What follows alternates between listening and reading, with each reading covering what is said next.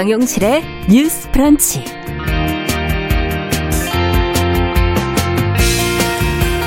안녕하십니까. 정용실입니다. 의료계 반대 속에 통과 여부에 관심이 쏠렸던 수술실 CCTV 의무화 법안.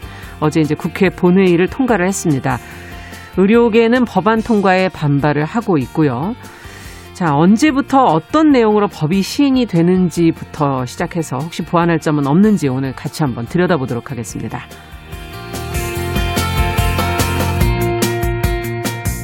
네, 서울과 수도권 지역의 쓰레기를 처리하고 있는 인천의 수도권 매립지 사용이 오는 2025년에 종료된다는 내용 아마 방송을 통해서 많이 들으셨을 텐데요. 종료 시한이 다가오면서 이곳을 대체할 매립지를 새롭게 조성을 할지 또 기존 매립지 사용 연한을 늘리게 될지 관련 지자체들의 고민이 깊다고 합니다. 정부는 어떤 입장인지 어떤 해결책이 필요할지 환경단체 시각에서 오늘 이 문제 한번 들여다보겠습니다. 9월 첫날이네요. 1일 수요일 정용실의 뉴스 브런치 문을 엽니다.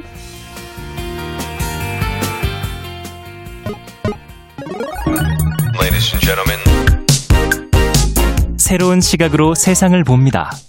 정용실의 뉴스 브런치 뉴스픽. 정용실의 뉴스 브런치 항상 청취자 여러분들과 함께 프로그램 만들어가고 있습니다. 오늘도 어, 유튜브로 한 540분 정도가 들어오셨네요. 감사드립니다.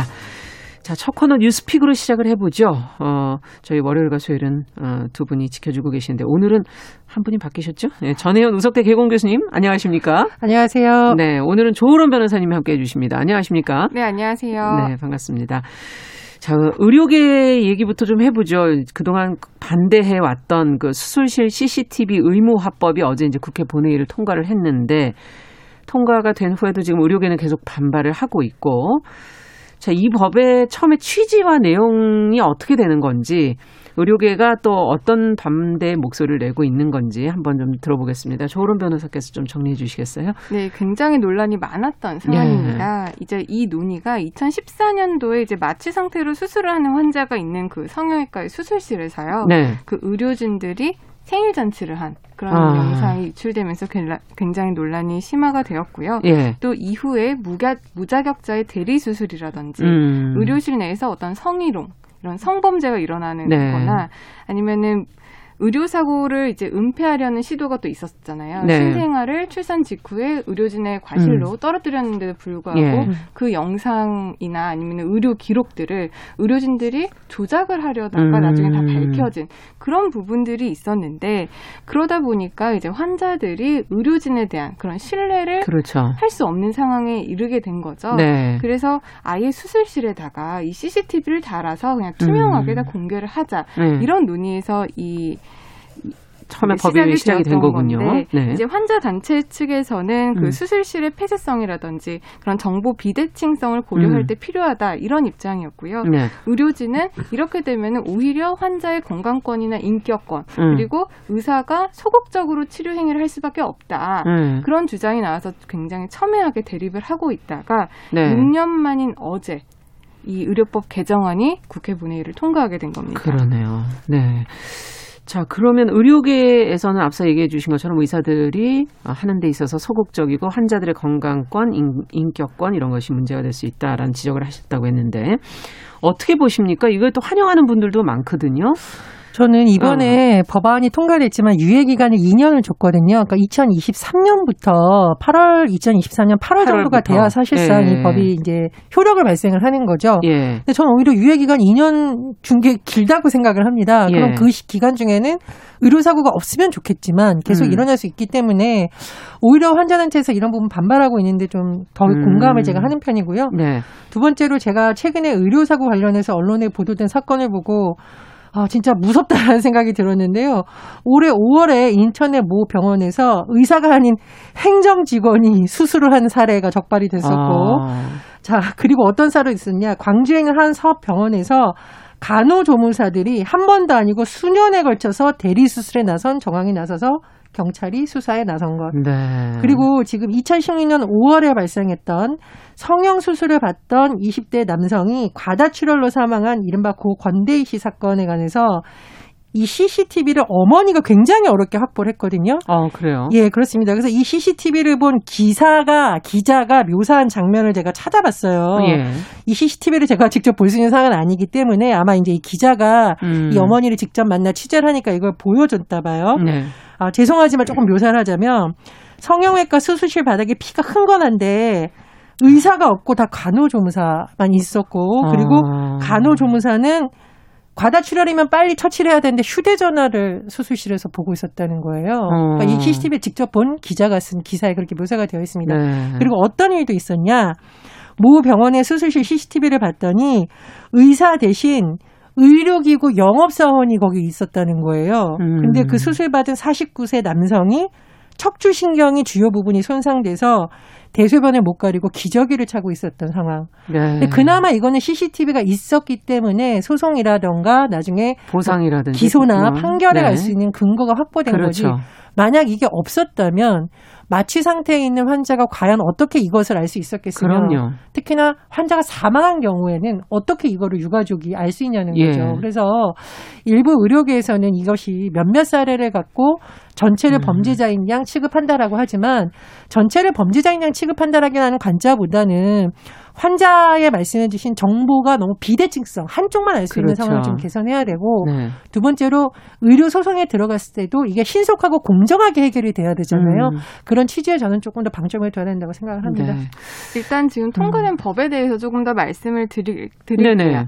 일단 수술실 CCTV 설치를 의무화하겠다라는 법이고요. 네. 이제 CCTV를 어, 언제 설치하냐? 수술실 그렇죠. 안에 네트워크가 연결되지 않은 CCTV를 이제 설치를 하는데 음. 이때 국가나 지자체가 지원 가능하다 이런 법 내용이 있고 네. 비용 한, 문제군요. 그거는. 네. 그리고 환자나 보호자의 요청이 있으면 그 수술 과정을 녹음 없이 촬영을 하고 만약에 의료인이 동의를 하는 경우에는 그 녹음도 아, 가능하도록 가능하고. 되어 있는데 네. 여기서 예외 조항이 있습니다. 아. 이제 항상 촬영을 하는 게 아니에요. 동의가 있더라도 요청이 있더라도 예. 응급 수술이라든지 음. 고위험 수술 그리고 음. 전공의 수련 같은 그런 목적을 음. 달성하기 위해서는 촬영을 거부할 수도 있다. 이런 아. 예외 조항이 있어요. 예. 그리고 열람도 이제 내가 환자가 수술 끝나고 그냥 보호 보여주세요라고 네. 하면은 보여주는 게 아니라 어떤 재판이라든지 아. 어떤 수사 관련 공공기관에서 어떤 요청을 할 때만 열람이 가능하도록 가능하군요. 되어 네. 있습니다. 그리고 네. 보관 기간 같은 경우에는 이제 30일 이상 보관하도록 음. 되어 있고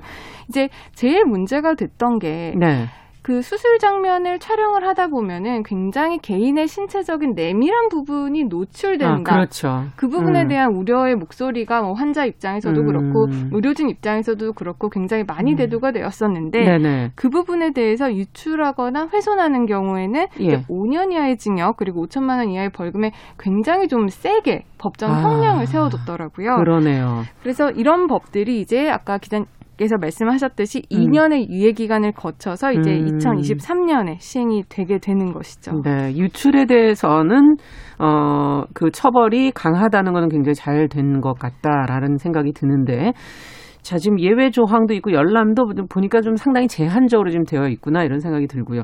어떻게 보십니까? 네, 제가 이 그 회의록을 국회 회의록을 좀 봤어요. 네. 봤는데 이 좀, 좀 오해를 할 수 있어서 말씀을 드리면 이게 음. 마치 의료계의 의견이 전혀 반영이 안 됐느냐 그건 음. 아닙니다. 지금 예외 조항을 둔 거나 이건 의료계 조항을 일부 반영을 한 거고요. 네. 유예 기간이 2년이나 둔 것도 사실은 그 동안에 준비할 수 있는 시간을 준 거죠. 음. 저는 오히려 의료계 의견이 많이 반영됐다 이렇게 음. 생각을 하고요. 또 하나는 제가 한번 봤는데 이게 어떤 환자나 어, 환자의 개인정보 문제 또 의사의 직업으로서의 어떤 문제를 심각하게 침해하는 문제에 대해서 인권위의 의견을 구한 바가 음. 있더라고요. 국회 회의록에 나오는데 인권위에서 2020년 3월 11일에 20대 국회에서 이런 관련 법안에 관해서 의견을 표명을 한 바가 있습니다. 네. 국회의장한테 발송한 내용인데 예. 말 그대로 인권에 부합하느냐 봤더니 일단 어, 촬영 여부에 대해서 환자 측의 동의 의사를 묻어라. 그리고 음. 환자 측의 요구가 있는 경우에 하나에 촬영하도록 한다는 이번 법안에 포함이 됐습니다. 음. 그러니까 이게 환자나 여러 가지 입장에서 그냥 된 것이 아니라 국가인권위 의견이나 이런 것이 다 지금 국회 회의 과정에서 의원들한테 내용이 전달이 되고 음. 검토가 된 법안이고요.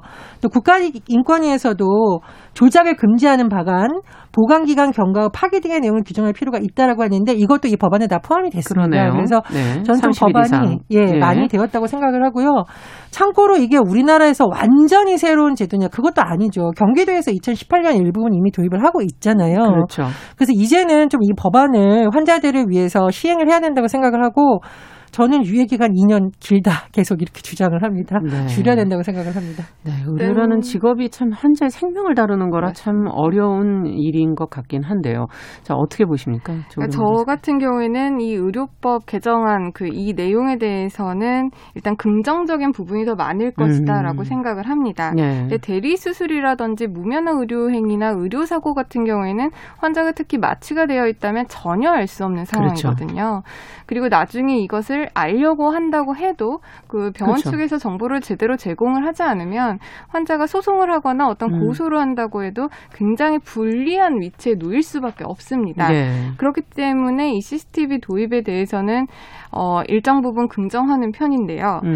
이제 여기서 이제 법이 만들어졌고 음. 이제 법이 시행될 때까지 2년이라는 게 남았습니다. 예. 그럼 지금 만들어진 법이 과연 완벽할 것이냐? 음. 이 부분은 조금 아닐 수도 있다라는 생각이 드는 있는 음. 게 일단 이제 무조건 CCTV를 설치한다고 해서 네. 물론 무면허 사고라든지 무면허 의료 행위라든지 아니면 대리 수술 문제는 네. 근절이 될 수 있겠지만 음. 의료 사고 같은 경우에는 이게 과연 충분한 근거가 될 수 있을지는 좀 의문이 있어요. 아. 왜냐하면은 그 수술이라는 게 굉장히 작은 신경이라든지 음. 저, 정말 좀 내밀한 뭐 현미경으로 봐야 이제 어느 음. 정도 되는 그런 고난이도의 작업인데 음. 그것이 CCTV의 설치만으로 의료 사고의 어떤 과실이나 이런 것들을 증명할 수 있겠는지 음. 그런 부분이 하나 우려가 되고요. 네. 또 하나는 그 유출에 대해서 음. 물론 5년 이하의 징역 5천만 원 이하의 벌금이라는 굉장히 무거운 법정형을 신설을 해 두었지만 그렇죠. 이거는 사후적인 어떤 형사 뭐 처벌인 것이고 예, 예. 나중에 이게 민사적인 책임을 누구한테 또 물을 수 있는지 아. 이것을 설치를 지원한 국가나 지자체에 물을 것인지 아니면 그 음. 의료기관에 전적으로 돌릴 것인지 아니면 그 해커를 어떻게 찾아서 우리가 책임을 물어야 할 것인지 음. 그리고 유출이 됐을 때 우리가 요즘 성범죄 특히 어떤 동영상이라든지 사진이 유출됐을 때 그 피해자들은 정말 네. 그 피해를 평생 가잖아요. 그렇죠. 트라우마가 생기고 네. 그 부분에 대해서는 어떤 적극적인 지원 제도라든지 음. 해결 제도가 아직 법에 마련돼 있는 것 같지가 않아서 그러네요. 처벌만 있고 예방이나 그 이후에 대해서 절차나 네. 이런 부분이 좀 미흡한 것 같아서 음. 그 부분에 대한 어떤 철저한 입법도 또 음. 수립이 되어야 된다고 생각을 하고요. 예. 어, 또 이제 의료진들에 음. 대해서는 이제 네. 위축될 우려도 있을 것 같기는 합니다. 음. 이제 물론 이건 이제 시간이 되면은 제 개인적으로는 좀 사라질 것 같기는 해요. 그렇죠, 왜냐하면은 우리가 네. 어, 이런 건물들이나 음. 아니면 도로에 CCTV를 맨 처음에 설치를 할 때도 음. 아 개인의 사생활이 너무나도 침해된다라고 예. 했지만 결론적으로 지금 봐서는 굉장히 우리 사회를 오히려 보호해주고 음. 안전을 지켜주는 도구로 작용을 하고 있잖아요. 네. 그리고 지금 어린이집에서도 CCTV들이 지금 설치가 의무화가 그렇죠. 되어 있는데 예. 맨 처음에 그게 도입될 때도 그 어린이집 측에서는 이게 교사들의 과도한 네. 기본권을 침해한다는 음. 우려가 많았습니다. 맞아요. 하지만 또 결론적으로 봤을 때는 음. 그 법이 시행되면서 어, 이런저런 부작용들도 분명히 있기는 했습니다만 음. 이제 결론적으로 봐서는 현재 사회에서는 굉장히 긍정적인 필요하다. 측면이 많기 때문에 네. 일단 법이 제정이 되었고 음. 2년이란 유예 기간이 있고 음. 그 사이에 조금 더 우리가 놓친 부분은 없을지 그것을 좀 더 사회적인 논의가 되어야 되지 않을까 그렇게 생각을 네. 합니다. 네. 전체적으로 본다면 긍정적이지만 어, 보완을 2년 안에 하면 되지 않겠는가 하는 그런 지적을 해주셨어요. 어떻게 보세요, 교수께서? 국회 음. 논의 과정을 살펴보니까 대한의사협회하고 대한병원협회는 계속 음. 이거를 반대하는 입장이었어요. 여러 여러 가지 네. 우려를 제기하고 근데 잘 안 알려진 사실이 있더라고요. 네. 대한 한의사협회는 어떻게 했을 것 같습니까? 아. 글쎄요. 찬성이었습니다. 아, 국민의 건강, 생명에 음. 직결되는 문제로 수술실 내 사고 및 대리 수술을 음. 근절하기 위한 조치로서 찬성한다라는 음. 의견을 냈다는 걸 다시 한번 말씀을 드리고요. 음. 경기도도 의견을 냈어요. 왜냐하면 이제 경기도에서 먼저 해봤으니까 예. 의견 청취를 했는데 불법 의료 행위 및 환자의 인권 침해 예방을 위한 대책 마련이 음. 필요하다. 수술 과정에 대한 불신이 있기 때문에 이런 것을 어, 해야 되는데 문제는 경기도 같은 경우 해 보니까 예. 이게 경기도 뭐 어떤 산하라든가 영향력이 있는 곳은 할 수 있지만 민간은 어떻게 강제하기가 어렵잖아요. 음. 그래서 역설적으로 경기도에서는 오히려 이것을 법적으로 해야 된다라고 주장을 한 겁니다. 네. 그래서 물론 어, 대한의사협회나 대한병원협회나 또는 병원에서 자율적으로 이런 방안을 마련하면 좋겠지만 네. 자율에 의존해서 기다리기보다는 환자들이 안는 위험성이 너무 크다 음. 보니까 법제까지 온 것이 아닌가 그런 생각이 듭니다. 네. 자, 앞으로 남아있는 또 기간이 있으니까 어떻게 또 보완이 될지, 현재적으로 또 시행되면서 또 차후에 어, 논의돼야 될 문제들이 없을지 계속 지켜봐야겠네요. 자, 두 번째 뉴스는 어, 정치 뉴스로 좀 가보겠습니다. 국민의힘 대선 경선 룰에 지금 역선택 방지 조항을 넣어야 할 것인가 말 것인가를 두고 당내 지금 갈등이 벌어지고 있다고 하는데 현재 어떤 상황입니까? 전 전혜영 교수께서. 예, 국민의힘의 이 대선 버스, 대선 열차가 드디어 출발했다 이런 뉴스가 나오죠. 8월 네. 30, 31일 예비 후보 등록을 마감을 했습니다. 네. 자, 그럼 이제부터 본격적인 경선 국면에 들어가는 건데요.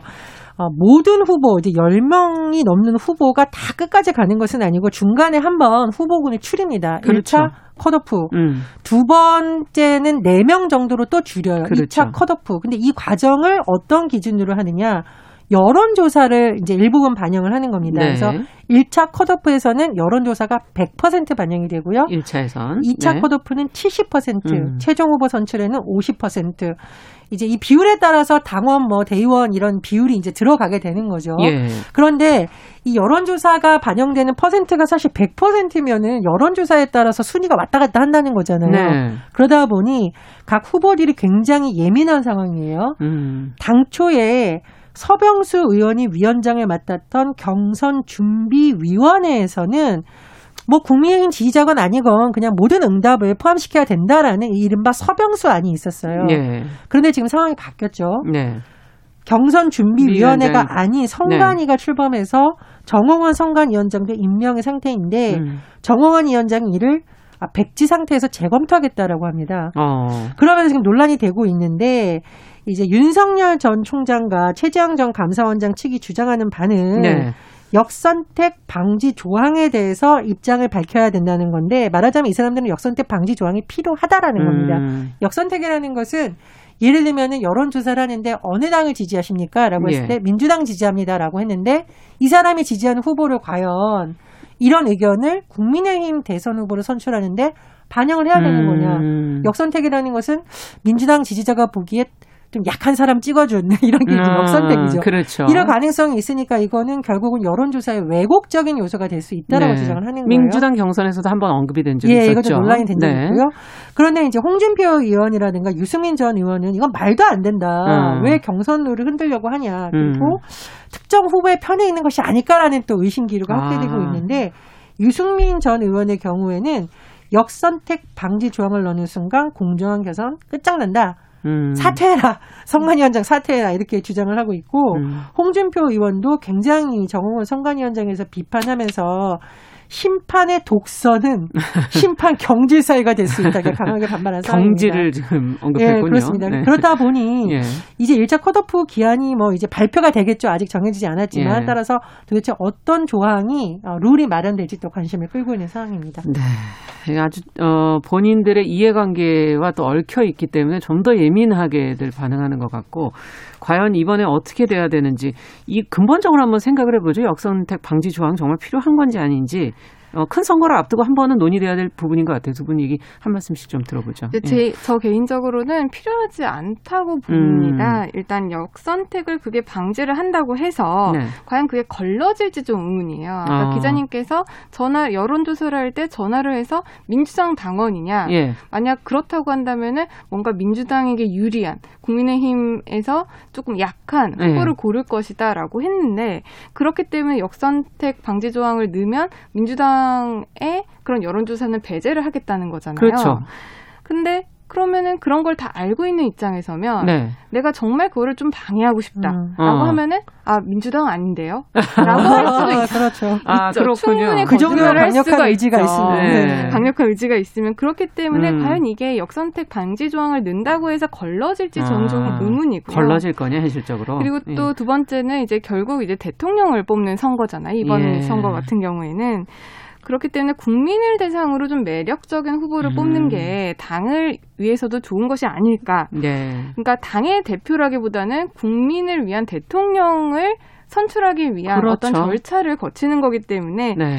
국민 전체를 대상으로 하는 게 맞다 그렇게 음. 생각이 되고 또 여론조사의 비중이 음. 1차 때는 이제 100%가 들어가지만 2차 때는 뭐 70%, 그렇죠. 3차 때는 50% 이렇게 비중이 줄잖아요. 네. 그렇게 된다면 당의 어떤 색깔이라든지 당에서 원하는 사람을 최종적으로 뽑을 아, 수 있다 예. 그런 장치가 있기 때문에 저는 굳이 역선택 방지 조항을 넣을 필요는 없다고 생각을 아, 합니다. 어떻게 보세요, 전혜영 교수께서? 저는 이게 당 대표 선거가 아니지 아니잖아요. 당대표 음. 선거라면 좀 그런 게 의미가 있을 수가 있다라고 보는데 말 그대로 음. 대통령 선거이라면은 음. 결국은 본선에 나가서 이길 사람이 누구이냐를 지금부터 추려야 되는 거죠. 그래서 여론조사 또 넣는 거죠. 예, 그래서 예. 역선택 방지 조항을 넣는다면 확장성이나 뭐 중도라든가 민주당 음. 지지층이 이걸 전혀 가늠할 수가 없기 때문에 그 당의 지지층만 받는 사람을 뽑으면 본선에서 오히려 예기치 못하는 또 문제가 발생할 수 있기 때문에 음. 면밀히 봐야 된다고 생각을 하고요.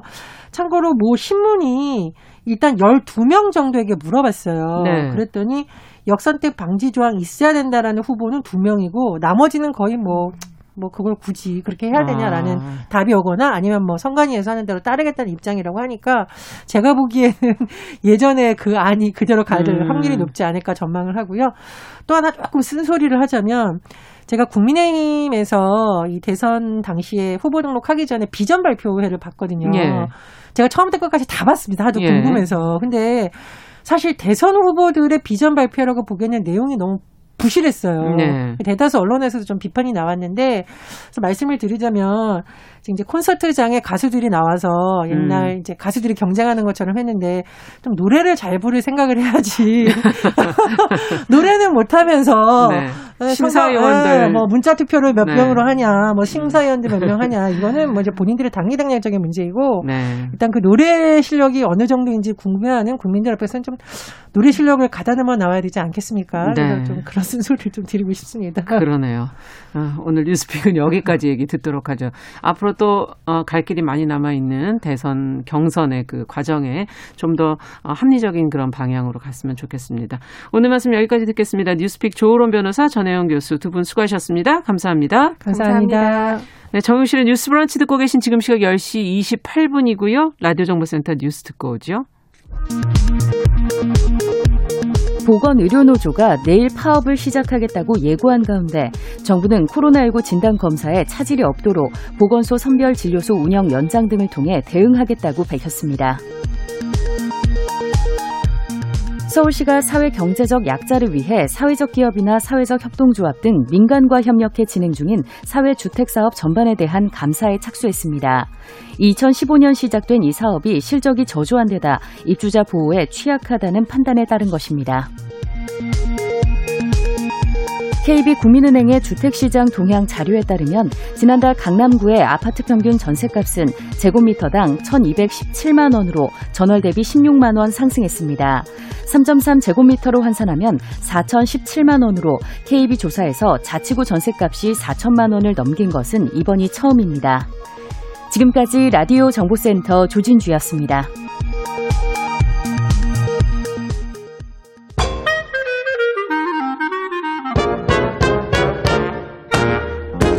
모두가 행복한 미래. 정용실의 뉴스 브런치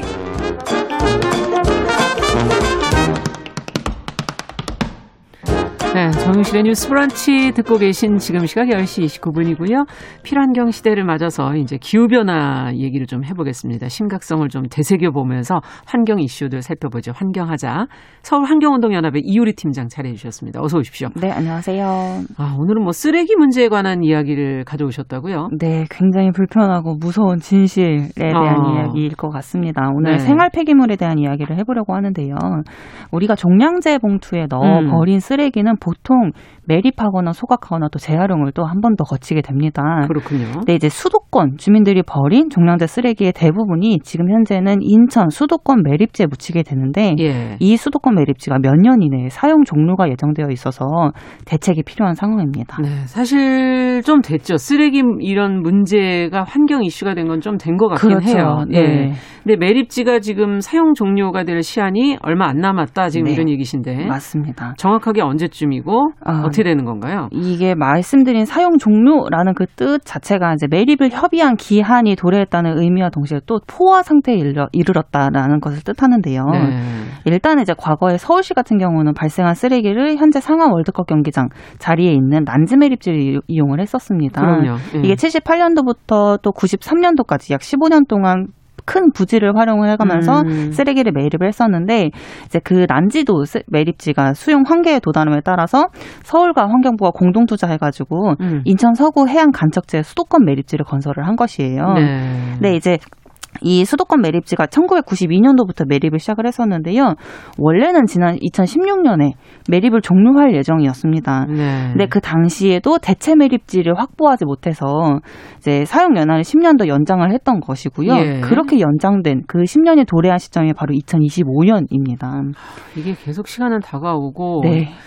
생각을 해놓지는 못 해놓고 맞습니다. 지금 두 번째 또 시간이 돌아왔다는 거군요. 네, 제가 오늘 지적할 부분도 그런 부분인데요. 이게 예. 또 수도권 매립지의 폐기물 반입량, 특히 생활 폐기물 폐기물의 반입량이 점차 늘어나는 추세이고요. 아. 2019년 기준의 폐기물 반입량을 보면 서울이 가장 많았습니다. 43%로 가장 많았었고 그 다음이 경기이고 인천이 또 21%를 차지를 했었고요. 음. 그런데 이제 인천이 제일 적은 매립을 하고 있음에도 불구하고 왜 우리 지역에 네, 수도권 매립지는 인천에 위치를 해 있는 거죠. 네. 시간은 얼마 남지 않았고 어떻게 해야 되는 건가요? 대체 매립지 확보를 먼저 해야 되는 건가요? 네, 맞습니다. 이게 수도권 매립지가 사용 종료가 이미 예정되어 있는 상황이잖아요. 그래서 이제 환경부가 지자체 대상으로 음. 수도권 매립지, 대체 매립지 공모에 나섰습니다. 아. 올해 1월에 실시를 했었거든요. 예. 네, 1월에 실시한 1차 공모에 이어서 또 좀 요건을 완화를 했어요. 또 5월에 실시한 2차 공모회까지도 신청한 지자체가 단 한 곳도 없었어요.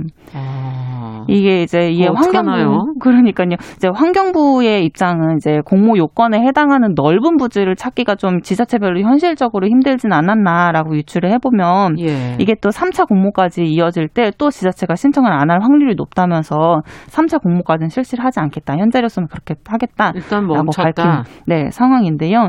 이게 대체 메리츠 공모에 정부가 굉장히 파격적인 지원금을 내걸었거든요. 약 네. 3조 원 정도를 걸었어요. 그 지역에. 네. 그럼에도 불구하고 모든 지자체가 공모에 응하지 않았다는 건데요. 아. 이게 이제 수도권 매립지가 굉장히 첨예한 갈등으로 불거지, 불거질 그런 문제이기도 하고 네. 또 이게 또 내년에 지방선거가 있지 않습니까? 아, 내년이군요. 네, 네, 내년에 이 지방선거를 고려를 해서 서울과 경기권의 지자체장들이 이런 선거를 좀 고려해가지고 적극적으로 음. 나서지 않는 건 아닌가라는 그런 일각의 얘기도 있습니다. 그렇군요. 그러면 어떻게 되는 겁니까? 이렇게 계속 차일피일 미루다 보면은? 네, 이게 이제 정말 도래한 일이거든요. 예. 일단 인천시 같은 경우는 2025년 수도권 매립지 사용 종료에 따라서 우리는 이제 종료할 것이다라고 음. 강하게 입장을 내, 비쳤어요 음. 지금 현재 공익 광고도 굉장히 많이 하고 있는 와중이기도 하고요. 네. 인천시 이제 도시 계획을 세우고 있는 것을 발표를 했는데 거기에도 이미 거의 못을 박아놓을 정도로 이제 인천시는 이걸 종료하겠다라고 강한 음. 입장을 내비쳤습니다. 그러니까 이제 서울시랑 경기도 인천시 폐기물 전체를 인천시가 책임질 수 없다라는 음. 뜻인 거거든요. 근데 이제 서울시와 경기도가 이제 대체 매립지를 이제 정해야 되는, 되는, 상황인데 네. 이게 또 공모 같은 것들이 지금 신청한 것도 아무도 없고 예. 계속 난항을 겪고 있는 상황이지 않습니까? 근데 이제 서울시와 경기도 같은 경우는 수도권 매립지가 설계 예상치보다는 조금 더 남는다. 지금 현재 조금 반입량이 최근에 좀 줄어들지 않았냐라는 입장을 내비치면서 사용 기간을 조금만 더 늘려달라라는 입장이에요. 아 땅이 조금 그래도 남아 있지 않냐. 네, 네, 뭐 묻을 수 있지 않냐. 네, 다른 공부를 건가요? 좀 열어달라. 뭐 이런 식으로 음. 얘기를 하고 있거든요. 근데 저는 좀 이걸 좀 부정적인 입장으로 바라보고 있는 거고요. 음. 네, 이제 또 서, 이런 이렇게 인천시랑 또 서울시, 경기도가 이렇게 갈등이 있다 보니까 있지만 환경부가 이제 같이 껴들면서 이제 2015년과 또 올해 2월에 두 차례 사자 합의를 했었거든요. 네. 협의를 진행을 했었는데요. 예. 2015년 같은 경우는 이제 그 당시에 진행된 협의에서 매립장이 만약에 포화 상태에 이르렀을 네. 때는 자녀 보조를 또 추가로 좀 사용을 하자. 그리고 이제 그렇게 그렇게 하기로 했었는데 작년 예. 10월에 이제 인천시장이 우리는 이제 그렇게 못하겠다라고 얘기를 했었어요. 아. 그러다 보니까 10월에 이후에 이제 작년에 이제 어, 올해 2월에 또 다시 한번 사자 협의가 열렸었거든요. 예. 그러고 나서 네 이제 서울시가 경기도 같은 입장에서는 우리 그때 당시에 15년 당시에 협의했을 때 우리 자녀 부지 열기로 하지 않았냐라고 음, 음. 얘기를 했는데 인천시 입장은 좀 달랐어요. 이제 그 단서 조항이 붙은 이유가 그 전제 조건이 서, 서울시와 경 기도가 수도권 매립지 사용을 최소화하기 위해서 선제적으로 조치를 해라라는 이행을 예, 노력을 해야 되지 않느냐라는 단서 조항이 곧 그렇게 거쳤는데 선제적 조치를 이행하지 않았다는 거죠. 그렇기 때문에 아. 우리는 그냥 종료를 할 것이다라는 입장을 내비쳤어요. 네. 그러면 최소화 노력과 선제적인 조치가 어떤 것들이 있을까요? 일단은 가장 대표적인 게 폐기물 반입량을 줄이는 것이거든요. 아. 서울시와 경기도가 그 자체적으로 폐기물 반입량을 줄이기 위해서 어떤 노력을 했느냐고 인천시가 아. 다시 되물은 것입니다. 네, 그냥 그냥 내놓고는 지금 와서 또 더 해달라는 그렇죠. 건안 된다 이런 얘기인데. 네. 아, 지자체마다 갈등은 첨예하고 또 이것을 받아줄 지자체도 없고 네. 어떻게 해야 되는 겁니까? 이럴 때는 이게 또 수도권 대체 매립지 조성에 현재 이제 실패한 상황에서 음. 정부가 이제 내놓은 대책은 수도권 매립지 반입 쓰레기 양을 줄이는 것으로 대책을 내놓았어요. 지난 7월 6일이었습니다. 어. 환경부가 2026년부터는 종량제 봉투에 담긴 생활 폐기물을 선별이나 소각 없이 매립하는 행위를 금지를 했어요. 음. 이게 폐기물 관리법 시행 규칙을 확정을 한 내용인데요. 네. 이에 따라 서 수도권 3개 시도, 그러니까 경기도, 서울시, 인천시겠죠. 인천? 네. 여기에서는 이제 종량제 봉투에 담긴 생활 폐기물을 바로 매립할 수는 없고요. 이거를 선별을 해서 재활용할 건 또 다시 재활용을 하고 그 안에서 네 그리고 네. 이걸 또 다 소각을 하고 남은 소각제만 매립을 해야 되는 상황에 이렇게 있습니다. 어, 소각제만 네. 매립을 하는 맞습니다. 그래서 이렇게, 더 줄이는 거군요. 네, 어. 이렇게 봤을 때는 이제 환경부가 이렇게 만약에 하면 생활 폐기물 양이 한 8, 90% 퍼센트 정도는 감축되지 않을까라고 내다보고 있는데요. 음. 네, 이제 저희의 이제 입장 같은 경우는 반입량은 반입되는 폐기물의 양을 줄이는 건 너무 당연한 얘기거든요. 지금 음. 이 상황에서. 네. 네, 하지만 이 반입량을 줄이겠다는 이 대책, 이 7월 6일 날 나온 이 대책이 원래는 2016년에 이미 나왔던 내용이었어요. 예. 과거에 이미 얘기됐던 내용이고 그렇게 하자라고 합의까지 한 상, 황인데 이게 마치 새로운 것이냐. 합의는 했지만 언제 그랬냐는 듯이 또 네, 네 맞습니다. 있고 이 얘기는 사실 수도권 매립지가 인천으로 가기 전에도 어, 난지도에 있을 때도 저희가 네. 어, 이제 더 이상 쓰레기를 버릴 데가 없어서 아, 큰일 났다 하면서 이제 90년대 하, 한창 그 문제 쓰레기 문제가 음. 있었던 게 갑자기 기억이 나네요. 네, 맞아요. 이게 예. 쓰레기 문제는 너무 계속 도돌이표일 수밖에 없어요. 예. 또 우리 지역에는 묻기 싫고 다른 지역에 보내자니 또 거기 매립지의 문제도 그렇죠. 또 생기고. 근데 또 이게 최근에 또 정부가 신규 택지 공급하겠다고 발표를 하지 않았습니까? 어제였나요? 그저께였나요? 네네. 근데 이게 그냥 마냥 집 만 질 문제는 또 아니라고 봐요. 음. 이런 또 되게 기피 시설이잖아요. 이런 매립장, 예. 소각장 이런 것들은. 근데 사람이 살다 보면 필요할 수밖에 없는 시설들이에요. 그렇죠. 필수 시설이라는 거죠. 맞습니다. 이런 시설들이 이런 공공택지를 주, 그, 조성을 할 때 당연히 들어가야 된다라고 또 생각이 들고요. 네. 그리고 또 뭐 이건 또 다른 문제지만 이거 뭐 그린벨트를 포함한다 이런 문제들도 있어서 좀 부정적인 입장이긴 한데 예. 이게 매립지가 굉장히 불편하고 무서운 진실이기는 해요. 음. 당장 또 대체 매립지 확보하는데 어려움을 겪고 있는 것도 사실이고 또 이게 또 중요한 문제가 대체지를 확보를 하더라도 예. 이 대체 매립지를 조성을 하는 기간이 최소 7년은 걸리거든요. 어, 그렇게 오래 걸리는군요. 네, 맞습니다. 사실 2000, 지금 2021년이잖아요. 근데 2025년에 수도권 매립지가 종료 예정인데 지금 당장 대체 매립지를 찾더라도 25년 이후까지 수도권 매립지에 계속 되네요. 네, 넘기게 되는 상황인 거예요. 그러니까 음. 진작 준비를 했어야 하는 이야기였고요. 과거부터 이런 이야기는 계속 나왔는데 계속 미룬 거죠. 음. 계속 너가 해라. 우린 못 한다. 이렇게 계속 얘기를 해왔던 이야기여서 이건 정말 근본적인 해결책을 지금의 정부가 또 지금의 이 서울시, 인천시 이 수도권에 있는 이 모든 지자체들이 좀 더 책임지고 임해야 되는 자세가 필요하다 생각합니다. 아, 인구의 상당수가 국내 인구의 상당수가 지금 수도권에 다 있잖아요. 네, 맞습니다. 그것도 또 하나의 어떻게 보면 쓰레기를 더 많이 발생하게 하는 원인이기도 하고. 그렇죠. 예. 네. 어떻게 해야 될까요? 끝으로 좀 정리를 해주신다면. 이게 음. 중요한 거는 이게 더 이상 외면할 수 없는 문제임을 인식을 해야 되는 게 중요한 것 같아요. 음. 그러니까 지역에서 발생한 쓰레기는 그 폐기물은 해당 지역에서 책임지고 처리하는 게 맞습니다. 음. 그러니까 소각장 노후화나 뭐 광역 자원 순환센터 이게 이런 설치 등의 문제가 사실 지금 현재도 이 수도권 안에서 겪고 있는 갈등의 문제들이거든요. 예. 또 이렇게 말씀드린 수도권 매립지 사용 기한 만료처럼 폐기물 처리 시설이 부족한 굵직한 현안이 버티고 있는 한 이게 폐기물 처리 시설을 비선호 시설이 아니라 필수 시설이라는 음. 기반 시설이라는 것을 인식도 있어야 되고 또 지역별로 책임성도 강화되어야 된다고 생각이 됩니다. 네.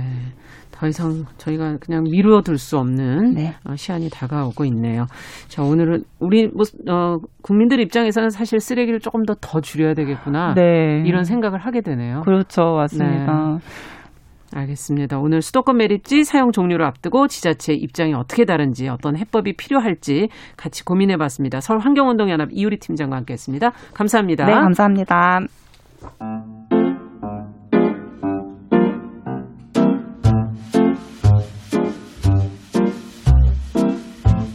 정용실의 뉴스 브런치는 여러분과 함께합니다. 샵 9730은 짧은 문자 50원, 긴 문자 100원으로 모바일 콩과 유튜브는 무료로 참여하실 수 있습니다.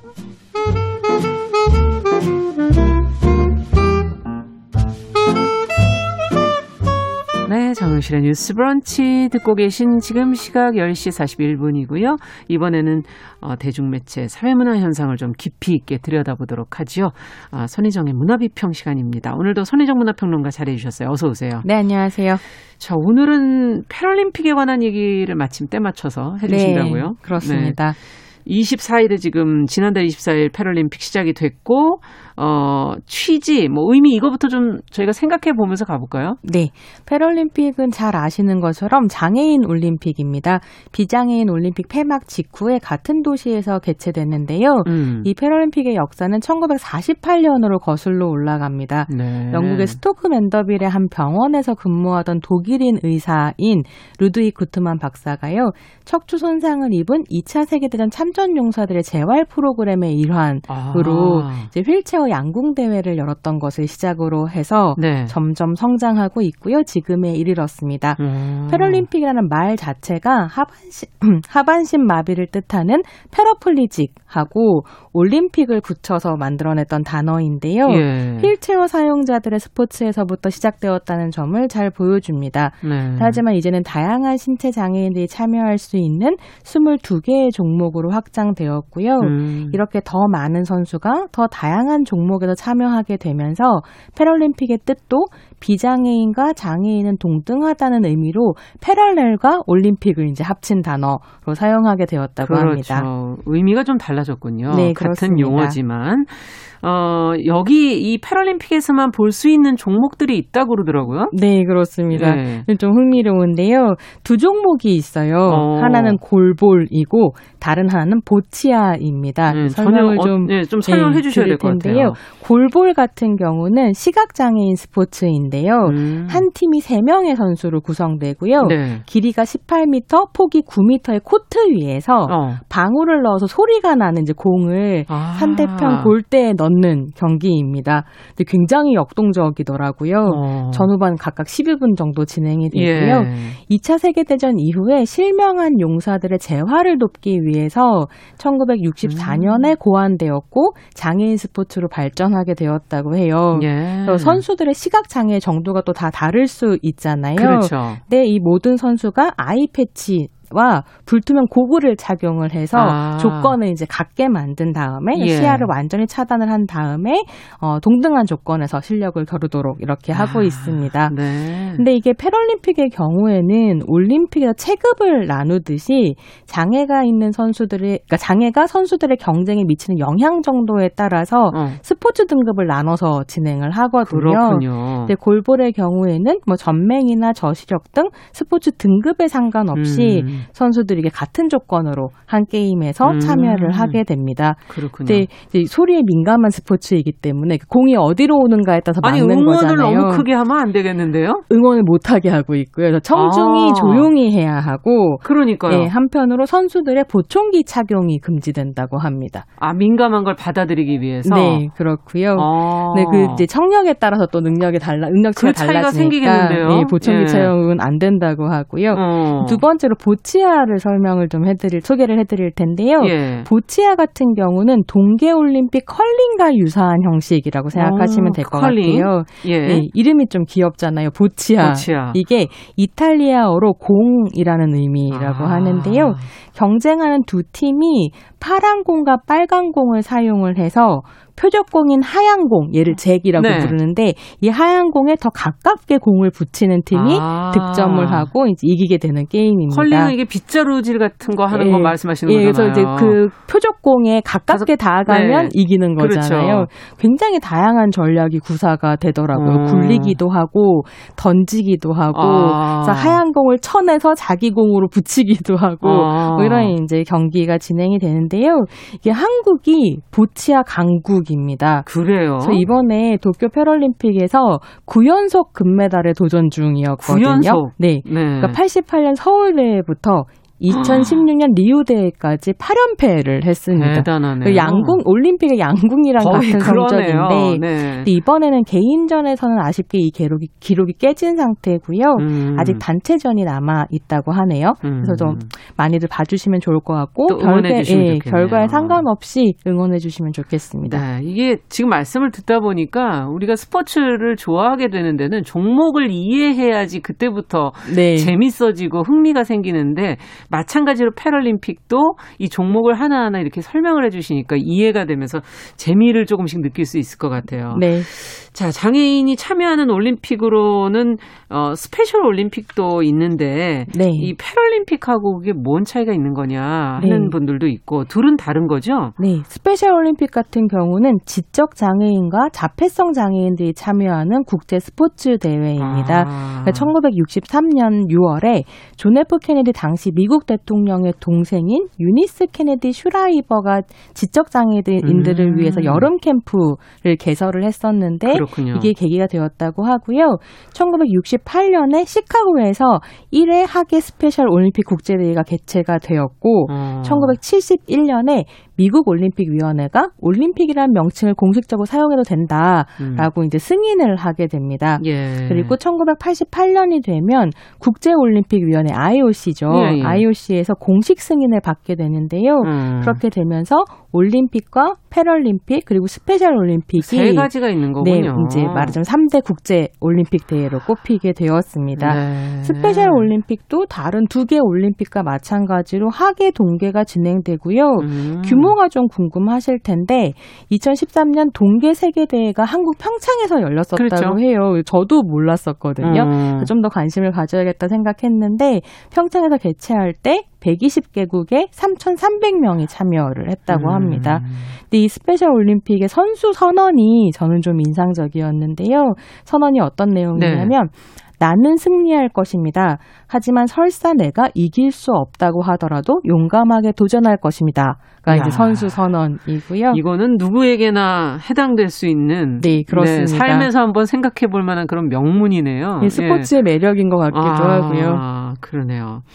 자, 지금 저희가 새로운 얘기들, 뭐 스페셜 올림픽이라든지 패럴림픽의 종목들에게 조금씩 더 관심을 갖게 됐는데 그동안 너무 어, 사실은 패럴림픽을 중계하는 저 이제 KBS 입장에서도 볼 때는 좀 관심이 너무 낮다 이런 느낌을 받았었는데 올해는 관심이 좀 높아지고 있다는 지금 반응들이 나오고 있어요. 네, 뭐 중계를 하지 음. 않는 것은 여전히 문제적이어가지고 네. 여러 비판을 지금 받고 있는데요.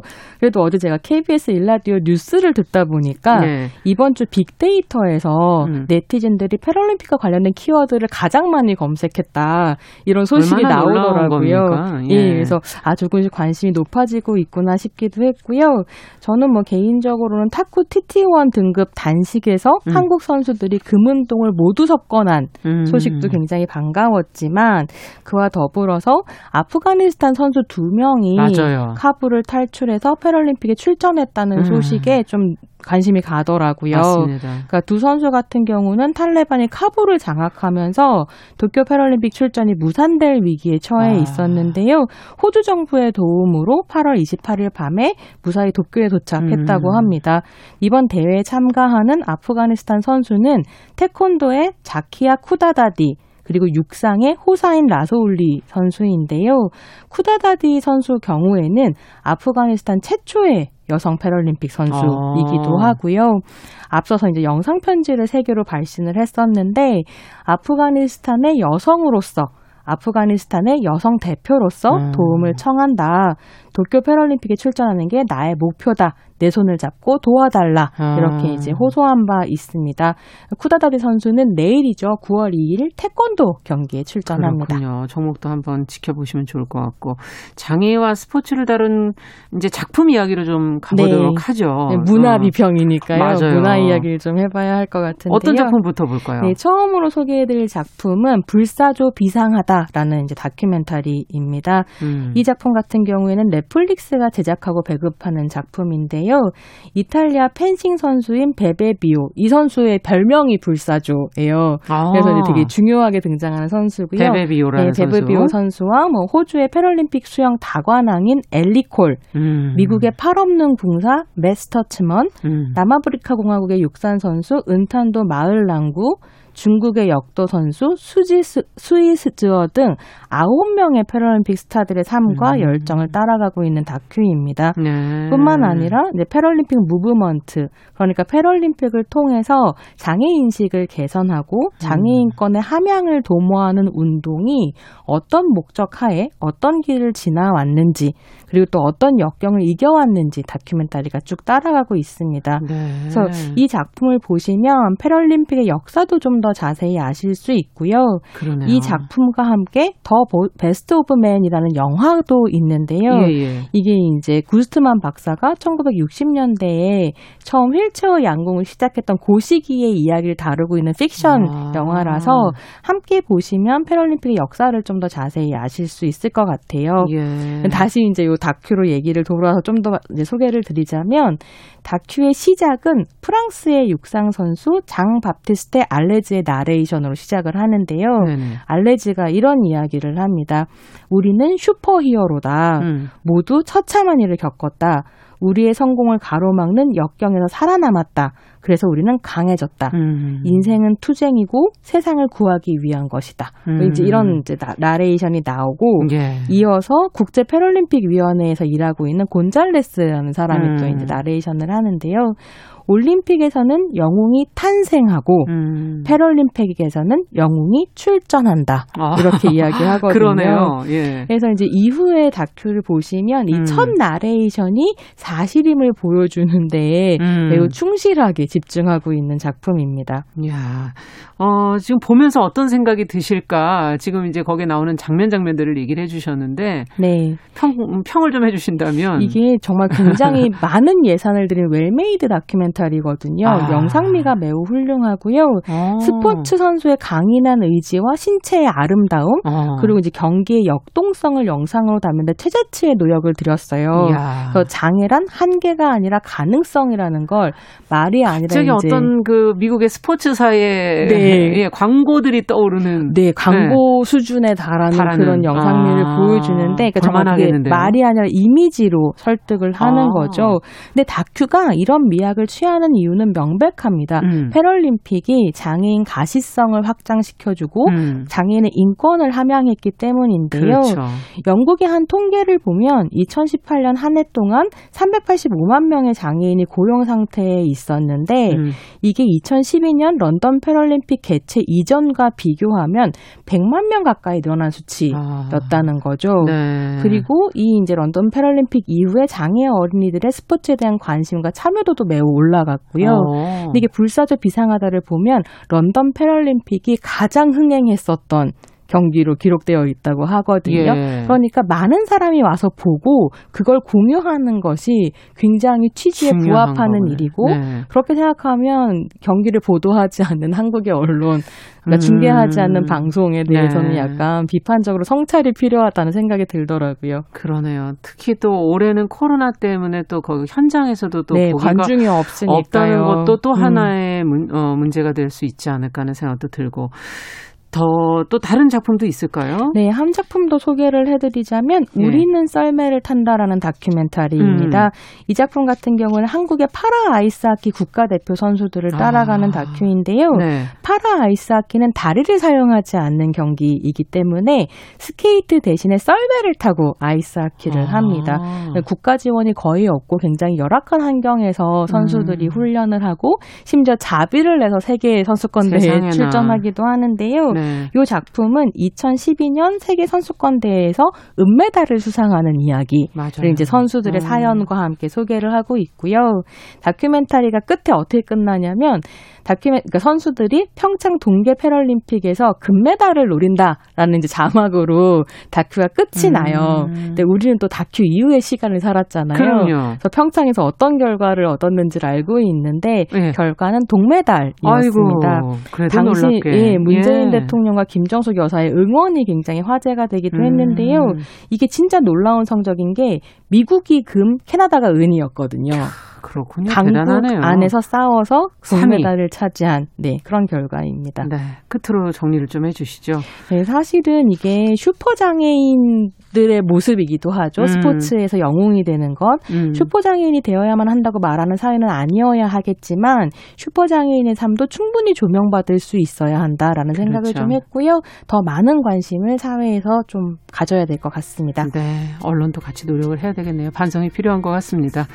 자, 손희정의 문화비평 오늘은 패럴림픽 소식 그 출전한 선수들 이야기 나눠봤습니다. 손희정 평론가 수고하셨습니다. 감사합니다. 네, 감사합니다. 정용실의 뉴스 브런치 수요일 순서도 같이 인사드리겠습니다. 저는 내일 오전에 뵙겠습니다. 감사합니다.